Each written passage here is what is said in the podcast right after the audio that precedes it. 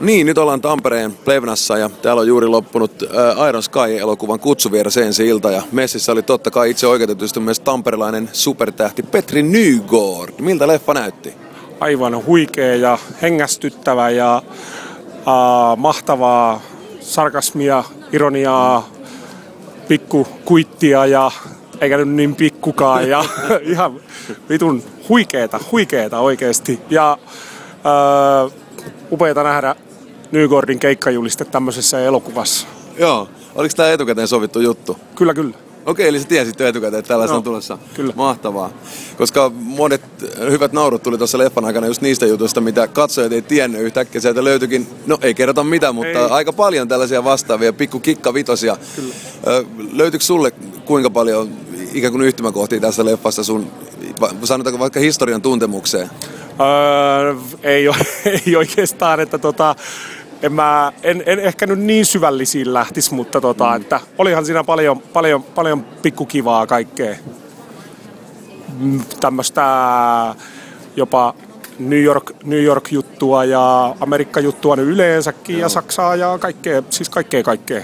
Niin tuossa sai aika paljon sivalluksia maat, oikeastaan niin kuin maasta riippumatta. Myös Suomi nähtiin siinä pienessä osassa, mutta Pohjois-Korea, Jenkkiä, Australia ja kaikkia muita näitä. Kyllä, Suomella oli upea rooli siinäkin. Kuvasi kyllä hienosti Suomea. Mitä sä luulet nyt, kun tämä leffa saa täällä Tampereella maailman ensi iltansa ja seuraavaksi lähtee sitten tuonne ulkomaille? Onko menestys taattu? No, kyllä mun mielestä pitäisi olla ja mun mielestä tämä on, tää on nyt, nyt semmonen, niin mä en hirveästi tai en oikeastaan ollenkaan kato enkä seuraa yhtään suomalaisia elokuvia, että tota, tämä on ainakin semmoinen elokuva, että tämän, tämän rinnalla mä kehtaisin niin kuin seistä komeasti. Mm. Että tota, moni muu, mikä on yritetty tehdä ja ehkä vähän lähtenytkin, niin vähän, vähän niin ja näin, mutta että mun mielestä tämä on kyllä nyt semmoinen, että tämän rinnalla mä ainakin seisoisin tosi ylpeänä ja onnittelut siitä äijille.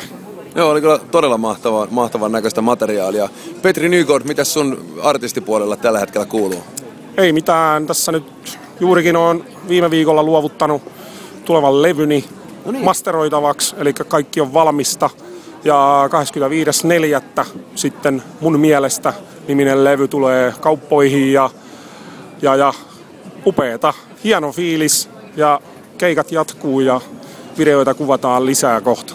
Märkää soi tällä hetkellä ympäri Suomea diskoissa ja tanssittaa jengiä, ainakin tuolla Lapin Afterskissä viime viikonloppuna aika railakkaasti, varmaan myöskin etelässä.